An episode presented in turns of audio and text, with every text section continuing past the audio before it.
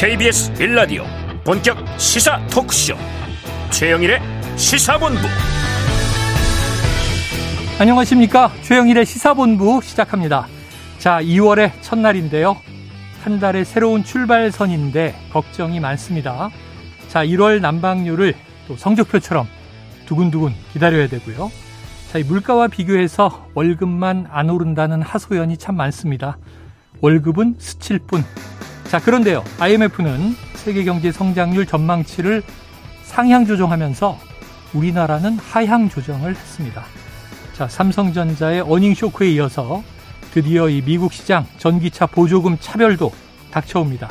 IRA, 이 인플레이션 감축법 여파는 지난해부터 우려했던 그런 대목이죠. 자, 이후 대응은 어떻게 진행되고 있는 걸까요? 자, 난방 취약계층에 대한 긴급 지원 좋습니다. 필요합니다. 또 아랍에미리트에서 300억 달러 투자 유치한 것 큰 성과 맞죠?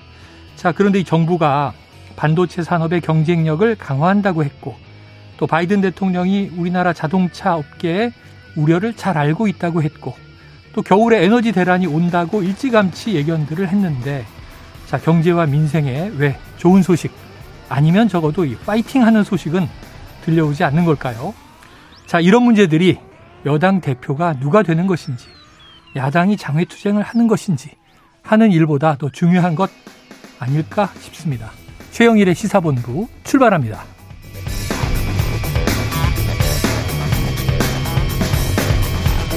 네, 1부에서는요, 오늘의 핵심 뉴스를 한입에 정리해드리는 한입 뉴스 기다리고 있고요. 2부에서는 화제 인터넷 뉴스를 다뤄보는 스트릿 뉴스 파이터 마련돼 있습니다. 이어서 오늘 보수의 품격은 김형오 전 국회의장을 모시고 이야기를 나눠보는 시간을 마련했습니다. 그리고 사건 본부까지 만나봅니다. 자, 1부 마지막에 신청곡을 들려드리고 있는데요. 디저트송. 자, 오늘 듣고 싶은 노래가 있으시면요. 문자 샵 9730으로 자유롭게 보내주시기 바랍니다. 짧은 문자는 50원, 긴 문자는 100원이고요. 오늘의 디저트송 선정되신 분께는 치킨 쿠폰을 보내드리고 있습니다. 자, 오늘도 많은 참여 부탁드리겠습니다.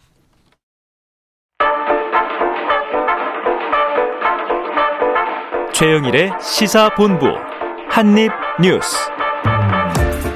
네, 오늘의 핵심 뉴스를 한입에 정리해드립니다. 한입뉴스 박정호 오마이뉴스 기자, 이봉우 미디어인권연구소 뭉클연구원과 시작해 보겠습니다. 두 분 어서 오세요. 네, 네 안녕하십니까. 박 기자님이 좀 삐진 채로 시작이 아. 되는데 네, 호두 과자가 딱 두 개가 남아서 네. 박 기자님이 늦게 오셔서 못 드셨어요.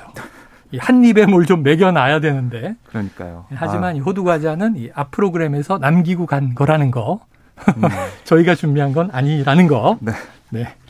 시작해 보죠. 아, 그런데 지금 오늘 새벽에 대구의 성서공단 내 섬유공장에서 큰 불이 났습니다. 현재 상황은 어떻습니까? 네, 지금 진화가 완료가 된 상황입니다.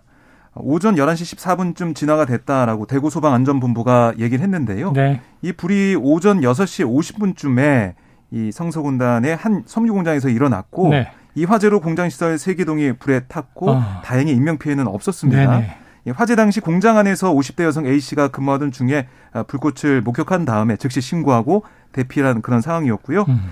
아, 이 소방 당국 관계자 얘기를 들어보면 현장의 잔불을 모두 정리한 다음에 정확한 피해 규모와 화재 원인을 조사하겠다 이렇게 설명을 했습니다. 네, 일단 진화가 돼서 다행이고 인명 피해가 없어서 다행인데 네. 시설 피해는 큰 것 같습니다. 그렇습니다. 다시 달 이제 가동을 또 준비하기를 기대해 보고요. 자, 지금 난방비 뭐 매일 언급 드리고 있죠. 그런데 이제 2월이 됐어요. 그럼 이제 1월 달 난방비가 2월에 날아오잖아요. 그럼 더 오를 것이라고 박 기자가 계속 그동안 얘기했는데 네. 자, 정부가 지금 추가로 취약계층 난방비 지원 대책을 발표했습니다. 그렇습니다. 산업통상자원부가 동절기 취약계층 보호 난방비 추가 지원 대책 이걸 발표한 건데요. 전체 기초생활수급자 가운데 에너지 바우처 미수급자가 많은 상황이고 음. 또 잠재적인 빈곤층이라고 할 수 있는 차상위 계층에 대한 난방비 지원도 미흡하다. 이런 지적이 나오면서 추가로 나온 대책이다 이렇게 보시면 되겠습니다. 네. 차상위 계층은 기초생활수급자보다 형편이 조금 나은 윗단계 계층인데 기준 중위소득 그러니까 50% 그러니까 2023년 4인 가구 기준 270만 482원 이하인 가구를 의미하는데 네. 어떻게 보면 더 이제 넓어졌다 지원 이 대상이 음. 이렇게 볼 수가 있겠습니다. 기초생활수급자가 지난해 기준에 169만 9천 가구, 차상위 계층은 31만 9천 가구로 집계가 됐는데 아, 총 201만 8천 가구 가운데 이 도시가스 이용 가구 전체의 83.6%에 달하는 점을 보면 한 168만 7천여 가구가 난방 혜택을 받을 걸로 보여요. 그래서 지난해 12월부터 올해 3월까지 동절기 4개월 기간에 가스 요금을 할인해 주는 걸로 음. 지원이 된다. 그래서 그 금액이 59만 2천 원이다. 이렇게 보시면 되겠습니다. 네, 자 일전에 민주당에서는 뭐 7.2조 추경 혹은 횡재세 얘기하면서 전 국민 한 80% 지원해야 된다 이런 얘기를 했었는데 그런데 윤석열 대통령도 직접 중산층까지 지원을 확대하라 이런 얘기를 한 바가 있어요. 그런데 이용권님 이게 지금 당정이 좀 난감해하는 것 같습니다. 그렇습니다. 일단 가장 큰 걱정거리는 당정 입장에서 재원 마련이 딱히 되지도 않았고 네. 어, 뾰족한 수가 추경 외에는 보이지도 않는다는 어, 점에 아마 네네. 걱정이 있는 것 같습니다. 30일에 윤석열 대통령이 직접 중산층과 서민의 난방비 부담을 경감, 경감하는 방안을 적극 검토하라고 지시를 했거든요. 음. 어, 그래 이것은 아무래도 아까 말씀하신 대로 소득 하위 80%를 의미하는 중산층까지 지원하라는 의미라서 이게 민주당과 어느 정도 또 의사가 맞는 것 아닌가 이런 생각이 네네. 들었는데 이미 정부가 발표했던 취약계층 117만 가구에 대한 에너지 바우처 가격 인상을 에너지 바우처 지원 인상에 따라서 1,800억 가량의 예비비와 기존 예산을 이미 사용하는 걸 의결했어요. 네. 그래서 이미 돈을 많이 쓴 상황에서 재원 마련이 어렵다 보니까 어제는 어. 이 대통령실과 여당에서 모두 한 발 물러선 입장이 나왔습니다. 아. 특히 어제 대통령실의 최상목 경제수석 같은 경우에는요. 대통령의 지시는 큰 틀에서 난방비 경감 방법을 망라해서 검토하라는 취지다. 서민 계층 일단 먼저 지원하는 것이 것이 우선이다라면서 대통령의 취지를 포괄적으로 좀 해석을 해줬고요. 네. 아, 그리고 이미 여당 아, 야당의 7조 규모 추경을 포퓰리즘이라고 거절했던 어. 여당에서도 주호영 원내대표가 아, 재원 대책 마련이 덜 마련됐고 중산층까지 범위를 넓힐지 아직 정부에서 결정이 안 된 것으로 보고를 받았다 하면서 역시 한 발을 물러섰습니다. 네. 어떻게 될지는 좀 아직은 어, 안개 전국으로 보여집니다. 그런데 이영권님 오늘부터 그렇습니다. 빵, 과자, 아이스크림 이런 가공식품 가격이 인상된다 이런 소식도 있고요. 그렇습니다. 지금 서울의 중형 택시 요금은 이미 오늘 오른 거죠? 그렇습니다. 오늘부터 서울의 중형 택시 요금이 기본 요금 3,800원에서 4,800원, 1,000원씩 오늘부터 인상이 된 네, 것입니다. 네. 이러한 택시 요금 인상은 2019년 4월 이후 4년 만에 처음이라 그러고요. 음. 어, 이게 단순히 기본 요금만 오른 것이 아니고요. 미터기가 오르는 시점과 속도도 빨라졌습니다. 네. 이게 일정 속도 이하로 택시가 가면은 이 거리가 아니라 속도가 아니라 네. 시간으로 운행 시간으로 이제 또 네, 미터기가 네. 올라가는데 시간, 거리 병산제 그렇습니다. 그래서 기본 거리가 2km에서 1.6km로 줄어서 조금 더 빨리 미터기가 올라가게 어. 됐고요. 고, 거리 요금 요금 기준은 132m당 100원에서 131m로 줄어들었고 시간 요금도 31초당 100원에서 30초당 100원으로 어떻게 보면 다 인상이 된 것이죠. 요금으로 네, 따져보면 네. 또 모범 택시, 대형 택시 요금도 기본 요금이 3km당 6,500원에서 7,000원으로 500원 인상이 돼서 이게 단순히 이용객들만 좀 부담이 높아지는 것이 아니고 음. 택시 기사님들도 조금 걱정이 많다 그래요. 네네. 이렇게 인상이 되면은 단거리 손님이 당장 많이 줄어들 것이다. 예. 그래서 정작 이게 요금이 올랐지만 계산해 보면 산학금 내고 이렇게 해 보면 아, 수입이 크게 늘 것이라는 기대가 잘 되지는 않는다. 이런 반응이 또 업계에서 네. 나오고 있다고 합니다. 일단 요즘 뭐 요금이 오르면 지갑을 닫는다. 이렇게 얘기되고 있기 때문에 자 2월 첫날 물가가 오른 소식들이 있습니다. 아, 아이스크림, 빵, 과자 네. 이런 것도 쉽게 좀 못 사 먹을 것 같아요. 저 밖에서 좀 몇 개 먹고 왔습니다. 지금. 아, 아 네, 이거 저희 그 PD님이 가지고 오시는 간식 네, 더 많이 드시게 될 것 같아요. 그러, 그러니까요. 아니, 많이 드십시오. 네. 제공해 드려야죠. 자, 그런데 이 와중에 여당의 당권 주자인 김기현 의원 그리고 안철수 의원 계속 신경전을 벌이고 있잖아요. 거의 양강구도로 좁혀지다 보니까. 그런데 어제는 이 국민의힘과 국민의당이 합당하기 전 국민의당이 지고 있던 빚, 이 빚의 이자 문제가 불거졌다. 이게 무슨 얘기예요? 그렇습니다. 안철수 의원이 작년 10월에 그러니까 작년 10월이면 몇 개월 됐죠. 이게 이제 최근에 알려진 것인데 작년 10월에 국민의힘 당에 공문을 보내서 자신이 대표로 있던 국민의당에 2020년 총선 당시 빌려준 8억이 있다. 이 중 이자 2,500만 원을 변제해야 된다. 국민의힘이 어. 이렇게 공문을 보내서 당에 요청을 한 거예요. 네. 이게 어떻게 된 건가 하고 보니까 지난해 4월에 대선 직후죠. 국민의힘이 국민의당과 이렇게 합당을 하게 됐는데 그랬죠? 일단 국민의힘 쪽에서는 합당 이후에 있었던 그 안철수 의원에 대한 이자 부분에 대해서는 이미 음. 변제를 했다.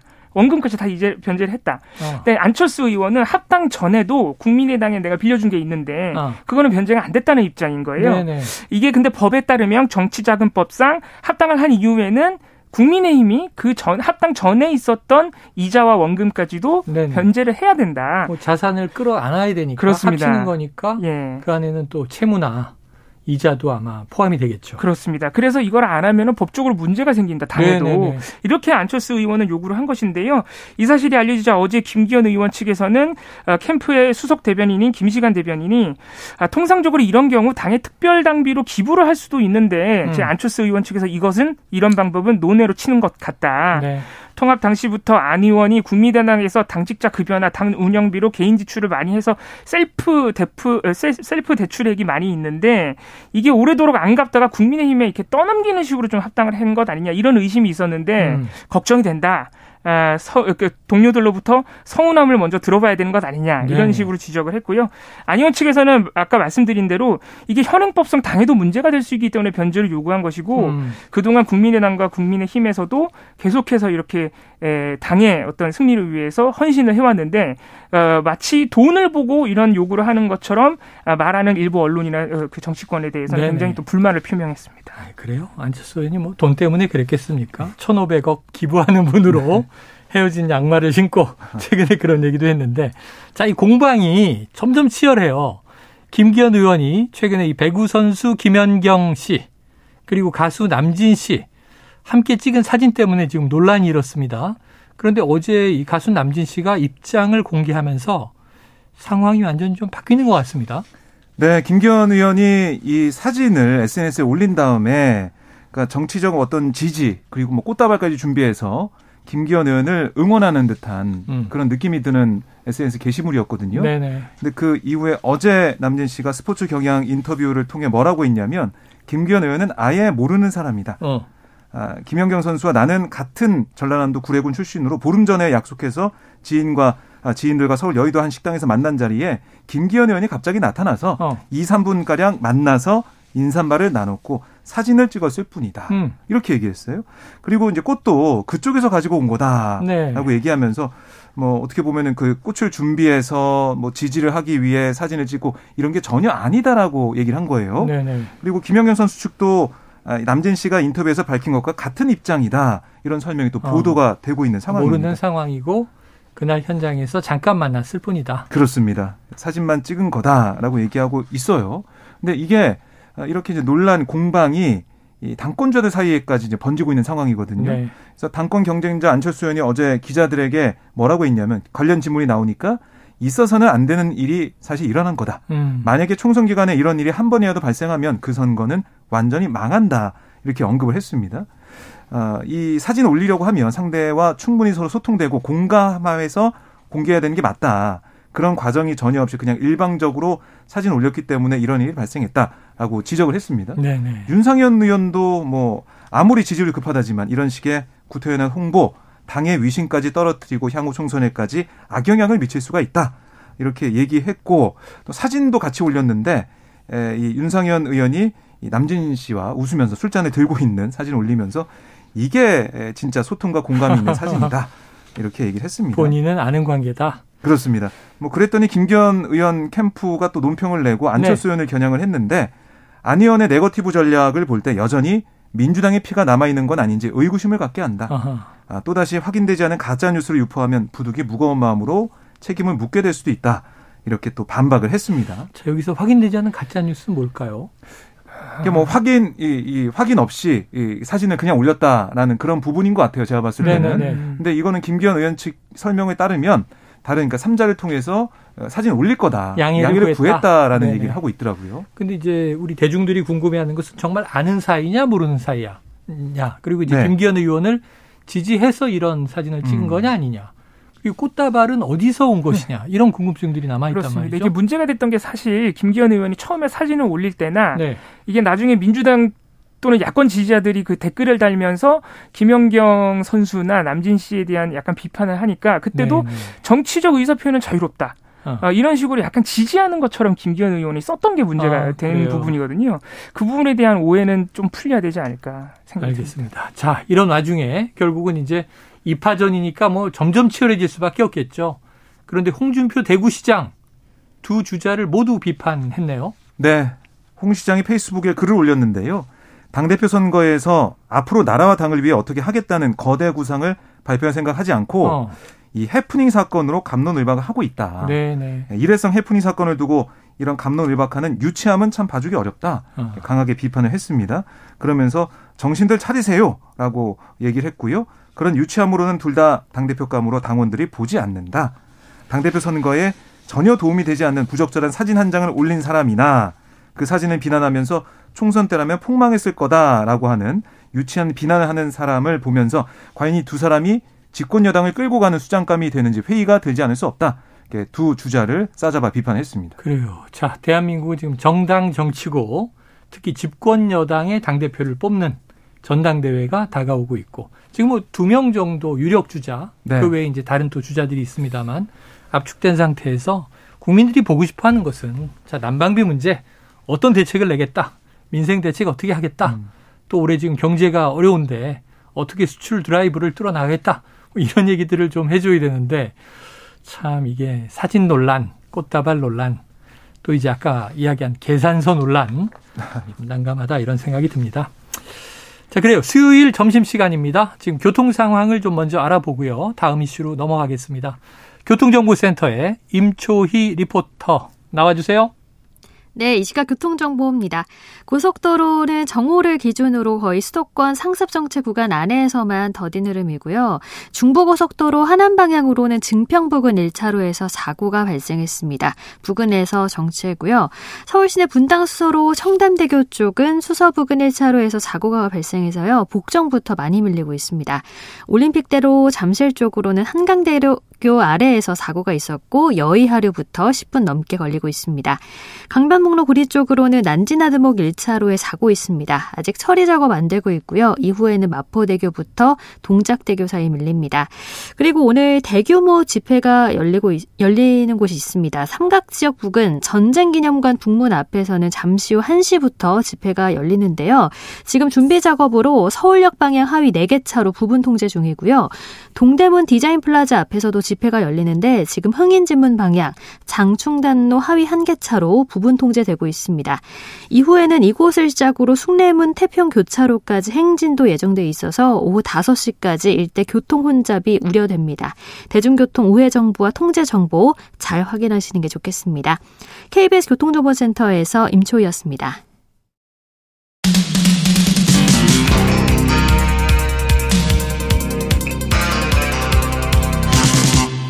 최영일의 시사본부. 네, 다음 이슈로 넘어가 보겠습니다. 태국에서 체포돼서 국내 송환된 김성태 전 쌍방울 그룹 회장. 자, 그런데 이게 원래는 이재명 대표 관련해서는 변호사비 대납 의혹 이게 컸었는데 지금 완전히 좀 보니까 이슈가 대북 송금 문제로 바뀌고 있는 양상이에요. 그렇습니다. 그런데 일단은 두 사람이 서로 모른다라고 각각 이야기했었고 전화 통화한 사실도 없다라고 얘기했는데 지금 나오는 보도를 보니 각각 이 두 사람이 모친 상을 당했을 때 서로의 측근들이 쌍방 조문을 한 사실이 확인됐다. 어떤 내용입니까? 어제 이 비슷한 혐의로 현재 재판을 받고 있는 이화영 전 경기도 평화부지사의 아, 공판에 쌍방울 전 비서실장인 A 씨가 증인으로 나왔습니다. 음. 이 자리에서 그 아까 말씀하신 증언이 나온 것인데 진술이 나온 것인데요.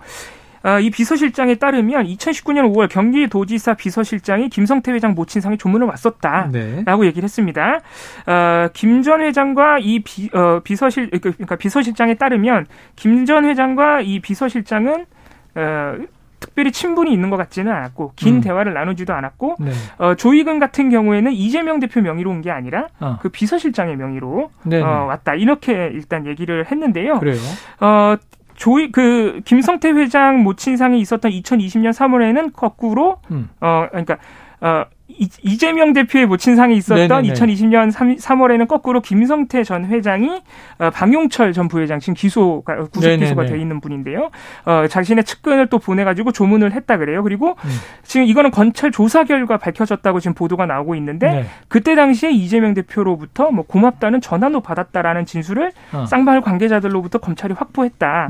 이런 보도가 나와 있는 상태라서 그동안 김성태 전 회장과 이재명 대표가 서로 모두 일단 모른다고 했고 이재명 대표 같은 경우에는 술 먹다가 누가 전화를 한번 바꿔준 것 같다라는 아. 얘기를 한 적은 있는데 네네. 서로 이렇게 측근들을 보내서 모친상에 갈 정도면 조문을 보낼 정도면 어느 정도는 좀 가까운 사이 아니냐 이런 취지로 지금 의문의 보도가 나오고 있습니다. 네, 그러니까 이제 지금 정황이 나오고 있는 건데 정황은 두 사람은 서로 일면식이 없는 사이다라고 얘기해 왔는데 이 내용들을 종합해 보면 아는 사이 아니었겠느냐 네. 교류하는 사이 아니었겠느냐 이런 이제 정황이 이제 나오고 있는 건데요. 핵심 관건은 이거 아니에요. 검찰이 조만간 김 전 회장을 이제 기소하게 될 텐데 그러면 이게 대북 송금 관련해서 이재명 대표의 관여 정황을 공소장에 기재할 것이냐 그 여부일 것 같은데 지금 어떻게 좀 흘러가고 있습니까? 뭐 이 공소장이 나와봐야 아는 그런 상황이겠지만 그렇죠. 결국에는 지금 계속해서 나오는 보도는 이재명 대표와 김성태 전 회장의 연결고리가 드러나고 있다. 뭐 이런 흐름으로 볼 수가 있어요. 그러니까 이게 검찰발 기사일 가능성이 높은데 그렇게 된다면 공소장에도 이재명 대표 관여 정황을 넣기 위해서 검찰이 계속 수사와 조사에 박살을 가하고 있다. 이렇게 유출해 볼 수가 있겠죠. 근데 공소장에 이 내용이 담기든 안 담기든 뭐 김 전 회장은 사실 배영 그 배임 횡령 혐의로 인해서 지금 구속이 된 상태니까 네. 그걸로 공소장에 우선 들어가겠죠. 확실하게. 그 이후에라도 추가 아, 뭐 조사 아, 수사를 통해서 이런 김 전 회장의 진술을 계속 확인하는 과정이 있지 않겠느냐 음. 이런 관측이 법조계에서 나오고 있습니다. 네. 수사는 계속 될 것 같다는 생각이 들고요.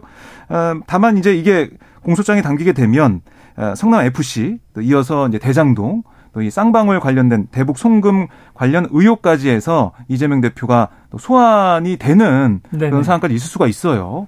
그래서 민주당에서는 좀이 어, 상황을 주의 깊게 보고 있는데 어제 이재명 대표가 얘기했듯이 이거 검찰에 신작 소설이 나온 것 같다. 어. 이렇게 뭐 강한 어, 부인을 지금 하고 있는 상황이고 민주당도 논평을 통해서 2019년 그러니까 이 대북 송금했다는 당시 정세를 고려하면 터무니없다. 그때 이제 하노이 북미 회담 결렬, 뭐 평양 공동선언 1주년 행사 북측 불참, 월드컵 남북 예선전 무관중 무중계 경기, 그러니까 남북 관계가 안 좋았던 시기로 네, 접어들었는데 네. 이게 좀 말이 되느냐 이런 주장을 하고 있는 거고요. 평양 방문이 불가능한데 경기도가 방문 경비를 내달라고 했다는 주장이 가당키냐 하냐 이렇게 계속 얘기를 하고 있거든요. 그래서 엮을 게 없으니까 계속 뭐 남이 바꿔준 전화 통화 아니면 뭐 아, 비서실장 이 이 대신 가서 뭐 조문한 그런 것들만 나오는 게 아니냐 이런 주장을 하고 있는 상황입니다. 네. 그런데 핵심은 이건 것 같아요. 변호사비 대납 의혹이었는데 이게 어떻게 됐는지는 지금 딱 끊어져 있고 그렇습니다. 지금 대북 성공으로 바뀌어 있고 김성태 전 회장은 내가 200만 달러를 송금한 건 맞다. 대북 사업권을 확보하기 위함이고 우선 사비를 넣었다. 그렇습니다. 근데 지금 보도는 이제 800만 달러가 그렇습니다. 됐어요. 네. 500만 달러는 이제 북한 스마트팜 사업을 하기 위함이고 300만 달러는 지금 얘기하신 대로 이재명 대표 당시의 경기도지사의 방북 관련 비용으로 지금 알고 있다는 거잖아요. 네, 북한이 뭐 카퍼레이드나 뭐 이런 여러 가지 것 네. 때문에 비용을 요구했다 이런 얘기가 나오고 있는 상황입니다. 네. 한번 지켜봐야 될 상황인데. 자, 어제는 또 이재명 대표의 이제 최측근이죠. 정진상 전 정무조정실장의 첫 공판 준비 기일이 열렸습니다. 음. 정전 실장 측과 유동규 전 기획본부장 측 어떤 말을 내놨습니까?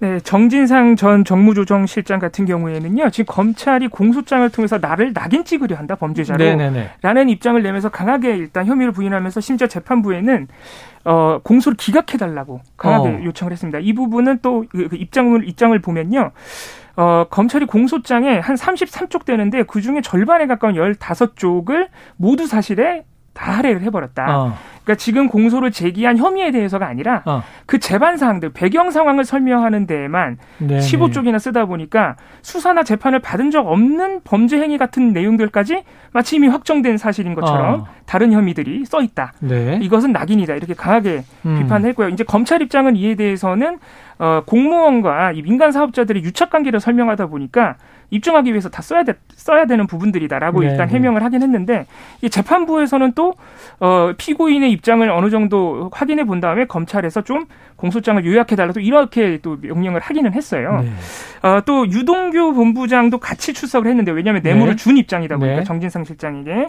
어, 유동규 본부장 같은 경우에는 재판이 끝나고 나오면서 기자들에게 어, 역시나 이재명 대표에게 좀 불리한 발언을 했습니다. 음. 어, 민간업자들한테 내가 이재명 대표 이름을 팔고 다니는 건 사실 불가능한 일이다. 네. 그러니까 이재명 대표 이름이 안 나온 것일 뿐이다. 어, 그리고 대장동 개발이 어떻게 이렇게 일사천리로 진행될 수 있었겠느냐. 이거 역시 이재명 대표가 모든 걸 처음부터 개입하고 네. 승인하고 지시를 했다는 어, 암시로 보이는 진술들이죠. 음. 어, 유동규 본부장은 역시나 이렇게 주장을 했지만 지금 민주당 이재명 대표 측에서는 일방적인 어, 진술이다. 유동규 대표 개인의 범행이다. 이렇게 지금 판단하고 있습니다. 네, 팽팽합니다. 자, 다음 이슈로 넘어가 봅니다. 이 이태원 참사 관련해서요. 검찰이 이 부실 대응을 수사 중인데 자, 지금 박희영 용산구청장에 대한 공소장 내용이 공개가 됐습니다. 박 기자님, 어떤 내용이 담겨 있습니까? 네, 어, 이게 김남국 민주당 의원실이 검찰로부터 제출받은 공소장 그런 내용인데요. 네. 참사 당일 밤 10시 51분쯤 이태원 상인 연합회 관계자 연락을 받고 박 구청장이 10시 59분에 현장에 도착을 했습니다. 네. 그러니까 사고를 인지하게 된 건데 하지만 박 구청장이 경찰이나 소방 같은 유관기관이 아니라 권영세 장관에게 네 전화를 걸어서 상황을 보고했다. 이렇게 공소장에 적힌 그런 상황이에요. 음. 검찰이 이렇게 보고 있는 건데요. 그러니까 권영세 장관, 국민의힘 용산 지역 의원이죠. 용산 지역구 의원이죠. 그렇습니다. 지금 통일부 장관직을 수행하고 있지만. 네. 그래서 아니 박 구청장이 참사 피해를 최소화하기 위해 대응 요원이 즉시 현장 출동할 것을 지시하거나 유관기관의 교통과 현장 통제 같은 협조를 당부하거나 아니면 재난 대응에 필요한 긴급 특별 지시 하지 않았다. 라고 검찰이 공소장에 적어놓은 그런 상황입니다. 네. 아, 그리고 이 이태원 참사 당일에 삼각 지역에 붙어 있는 근처에 붙어 있는 윤석열 대통령 비판하는 내용의 전단을 수거하라라고 박 구청장이 용산구청 직원들에게 직접 지시했다. 음. 이것도 이제 검찰의 공소장을 통해서 지금 드러나고 있는데요. 네. 그러니까 이걸 종합해 보면 당시 상황을 인지하고 나서도 제대로 된 대처, 대처를 안 했고 또 이태원 참사 당일 헬로윈 축제가 행사가 벌어지고 있음에도 불구하고 용산구청 직원들이 여기에 뭐 대응하거나 대비하거나 이런데 뭐 지시하거나 이런 게 아니라 아, 대통령 관련된 대통령의 뭐 심기를 경호하기 위한 그런 일에만 몰두한 게 아니냐 이런 지적이 나오고 있습니다. 네.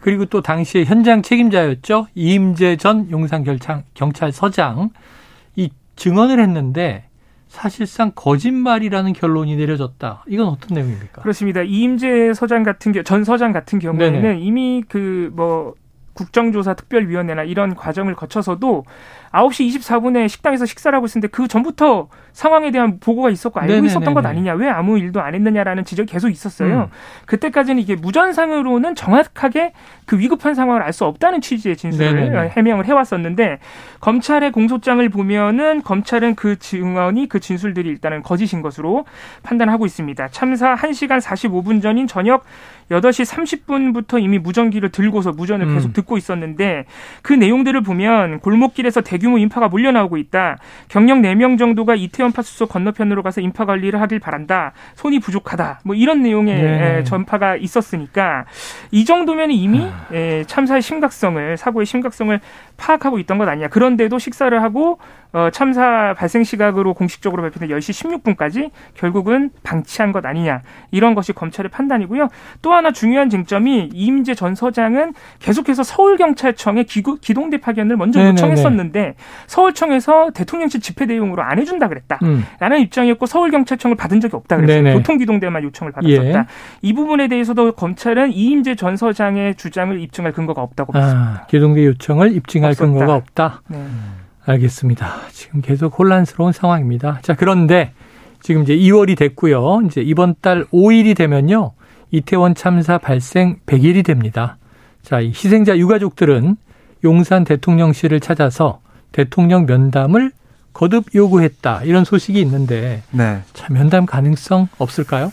현재로서는 크지 않아 보이는 상황입니다. 네. 그러니까 어제 유가족 협의회가 아, 이태원 광장에 마련된 희생자 합동 분향소에서 159명 희생자들의 이 편안한 안식 기원 159배 이 행사를 가졌는데 음. 이 행사에 앞서서 대통령한테 보내는 성명을 발표를 했어요. 내용을 보면 앞서 49일 시민 추모제 당시 대통령의 진정한 사과, 아, 피해자들의 참여를 보장하는 진상 규명, 그러니까 유가족으로서 요구할 수 있는 여섯 가지 요구 사항을 대통령 비서실에 전달을 했는데 여기에 대한 입장 표명이 없었고 대통령은 대통령실에 전달한 유가족들의 요구 사항을 직접 보지도 않고 행정안전부로 이송했다라는 네. 게 유가족들의 지적이었고요. 그래서 오는 2월 4일 아, 광화문 광장에서 159명의 희생자와 유가족들의 억울함을 외면한 대통령에게 아, 다시 한번 진심으로 유가족들에게 사과라고 요구할 거다. 이렇게 목소리를 높였습니다. 음. 그리고 그 이후에 협의회가 용산 대통령실 앞으로 이동해서 대통령의 공식적인 사과와 또 윤 대통령의 면담을 요청했는데 예, 경찰이 이거 막았어요. 막아서 마찰이 벌어져서 아, 대통령을 불러달라 이렇게 오열하면서 어, 바닥에 누워 어, 시위를 벌이는 그 유가족들의 모습도 볼 수가 있었습니다. 네. 참 한번 만나면 좋겠다 하는 생각을 해봅니다. 네. 이게 또 여당 의원도 그런 얘기를 했잖아요. 세월호의 길을 가선 안 된다. 그거는 이제 대통령이나 뭐 책임 있는 고위 공직자가 유가족과 만나서 이들의 좀 얼어붙은 마음을 녹여야 하는 것으로 시작해야 하는 거 아닌가. 그런 생각이 계속 드네요. 자, 이게 우리나라의 재단이 우리나라의 기업으로부터 기부를 받아서 일본 전범, 전범 기업의 강제동원 배상금을 대신 변제해 준다. 이게 이제 그 강제동원 피해자에 대한 대법원 판결에 대한 이제 이른바 해법, 제3자 변제 해법 지금 이, 이 얘기가 계속 나왔었는데 그렇습니다. 이 연구원님 어떻게 추진 중입니까? 예, 최근에도 한일 양국이 외교 실무자 회담을 거쳐서 빠르게 추진을 하고 네네. 있습니다. 그저께인 1월 30일에도 종로의 외교부 청사에서 한일 외교 실무자 서민정 외교부 아시아 태평양 국장과 후나코시 타케이로 외무성 아시아 대양주 국장이 만나서 실무 협의를 했는데요. 네. 일단 이 자리에서 다른 부분에는 어, 이견이 많이 좁혀졌고 거의 협상이 됐는데 음. 일본이 그러니까 한국 정부가 이 제3자 변제라는 방법을 적극 추진하면서 일본이 좀 성의 있게 호응을 해줘야 되는데 네. 일본이 어떻게 성의 있게 호응을 해줄 거냐 어허. 사과를 해줄 거냐 그 피고 기업인 전범 기업들이 기부에 참여할 거냐 이런 부분에 아직 이견이 크다고 합니다. 그래서 양국이 국장급을 넘어서 더 고위급 인사들까지 협의에 나서기로 하면서 조금 더 속도가 붙을 것으로 예상이 되고 네. 있습니다. 피해자들은 반대 입장이죠? 네, 그렇습니다. 그러니까 이게 어떻게 보면은 계속해서 피해자들 입장은 변하지가 않는 게 이 출발점 자체가 부적절하다는 거예요. 이 불법 행위에 대한 인정과 사죄 이걸 전제로 한 위자료, 그 배상인데 음. 왜 법의 판단을 법원의 판단을 무시하고 기부를 통한 제3자 변제로 가느냐. 이거 받아들일 수 없다. 이런 얘기 계속 하고 있습니다. 네, 알겠습니다. 자, 또 12월에 전국 아파트 미분양 물량이 위험선을 넘어섰다. 이런 이제 소식도 있습니다. 주택업계가 정부의 적극 개입을 요구하고 있다. 다음에 한번 이제 경제 이슈에서 다뤄보도록 하죠. 자, 오늘 한입뉴스는 여기서 정리하겠습니다. 박정호 기자, 또 이봉우 연구원 수고하셨습니다. 고맙습니다. 자, 오늘의 디저트송은요. 청취자 0798님께서 지치고 기운 없는 요즘인데 마냥 좀 웃을 수 있는 일이 생겼으면 좋겠네요 하면서 염원을 담아서 자우림의 하하하 송을 신청해 주셨습니다. 자우림의 하하하송 노래 듣고요. 저는 입으로 돌아오겠습니다.